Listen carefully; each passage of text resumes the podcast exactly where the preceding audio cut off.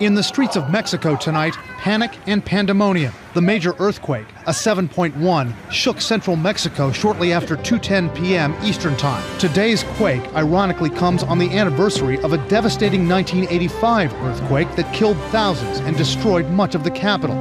That report was shared by the BBC, the British Broadcasting Company, just a little over three weeks ago on September 21st, following the second of three devastating earthquakes to hit the area in and around Mexico City. Welcome to a special edition of Come Receive the Light. I'm Mike Trout, and we're going to get an update on what's happening in that area today with Archimandrite Nektariy, who was assigned abbot and after that the dean of the Mexican deanery associated with the Holy Trinity Russian Orthodox Monastery in Mexico.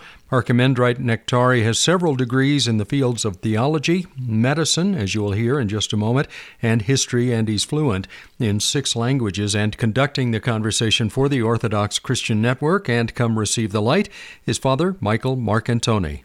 Uh, Father, we wanted to uh, interview you. Thank you so much for taking the time to speak with us. And uh, I was hoping you could tell us a little bit about the situation there and what's going on. Yes, Father. Thank you for your interest and thank you for calling. Uh, we had three major earthquakes in 15 days.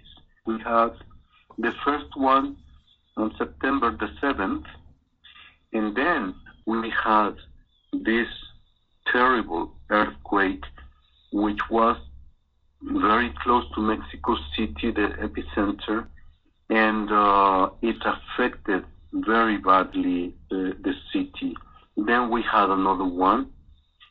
It was uh, short. It was not that strong, but that, of course, all those buildings which were already damaged collapsed. Many people died.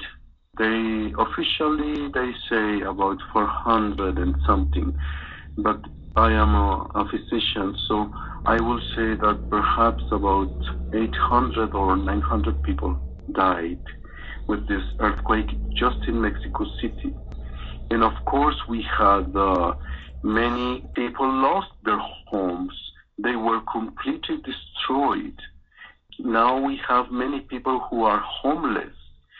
So the population in Mexico who was affected by this are Mexico City and Morelos. In Morelos, it's really bad. In villages which are uh, Indian people, natives, but Mexico City was terribly affected. I see. And has there been, uh, because I understand you are with a monastery, are the various uh, Orthodox jurisdictions there in Mexico working together at all? Uh, how are they responding to the crisis? Surely this uh, affects some of their people as well. Well, unfortunately, in Mexico, the Orthodox don't get uh, together.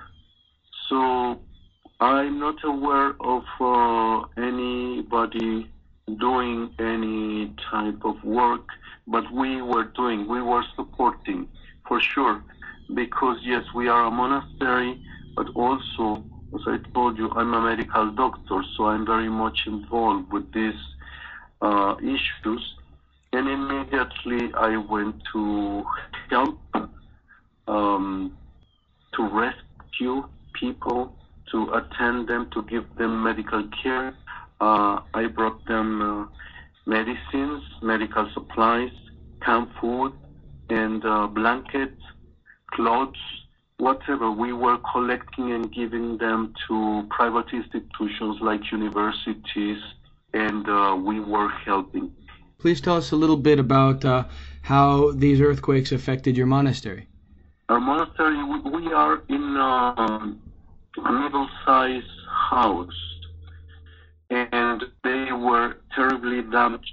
So now the we are in the rainy season, and with the hurricanes, we have uh, all the water is coming inside. It's really pouring inside, and uh, we haven't been able to fix anything because we don't have the the funds to do it immediately also in the office. Right now, I am in the office, but Father, I just have uh, made I, I made some room for me to walk to my desk, but everything around me is broken. I have no computer, because all the books and bookcases came uh, collapsed uh, on the furniture and destroyed my computer, my laptop, my printer. So we lost everything, and I still have everything on the floor because for a couple of weeks I was so busy working even 80 hours in a row. I was working without sleeping or eating anything, just rescuing people and collecting items for the victims. So we really didn't pay much attention to um, our problems in the monastery. We just tried to fix the, some things uh, on the roof, but we put some plastic for the moment with some rocks around, but uh, we haven't been able to do much. Another Russian church, which uh, we have in another city, was also affected. So the roof cracks. And uh, we have many icons. We have an icon studio.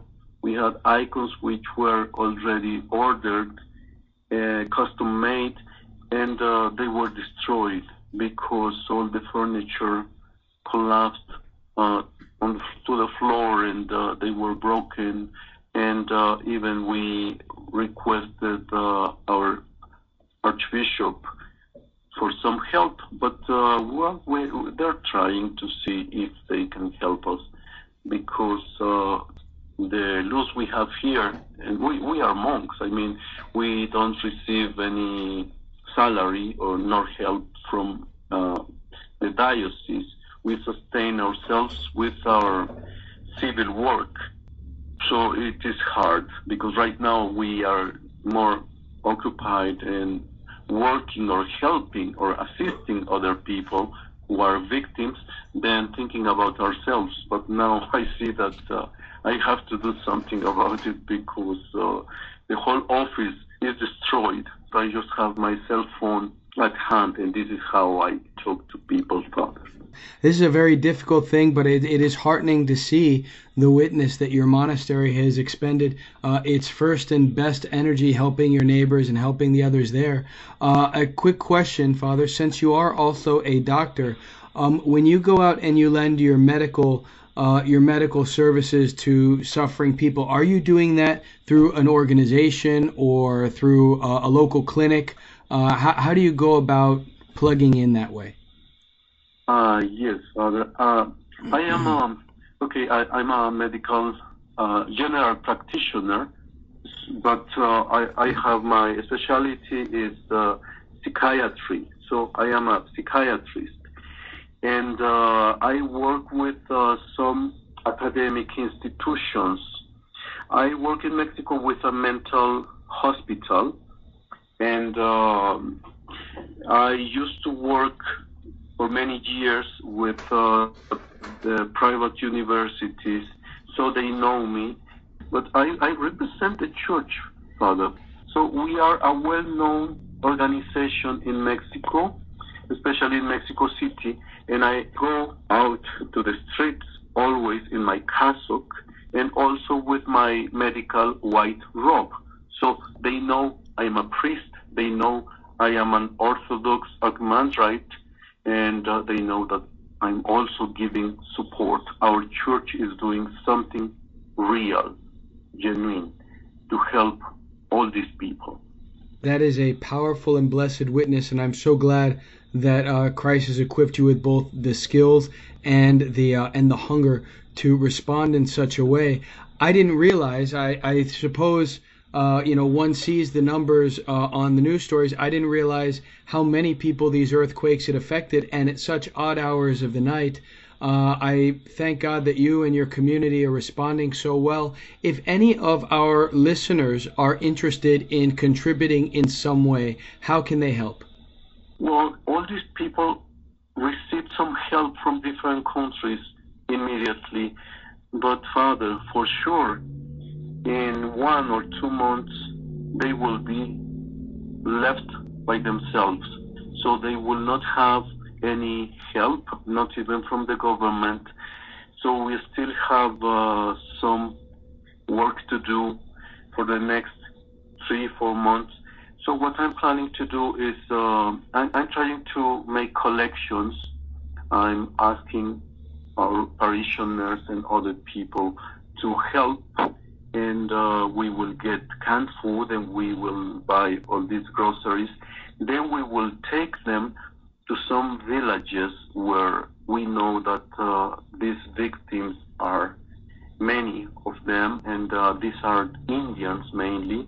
And uh, we will continue giving some food and support to all these people and medical care. So these are our plans for the future for the next uh, two, three months. Well, thank you so much for taking the time to fill us in, and uh, I am uh, I'm greatly edified by all the good work you're doing. Please keep it up, and uh, God bless all of you out there in Mexico. Thank you so much for doing this interview with us. Thank you, Father. Thank you for your interest, and please, please keep us in your prayers. Always. Thank you so much, Father. You have a blessed evening.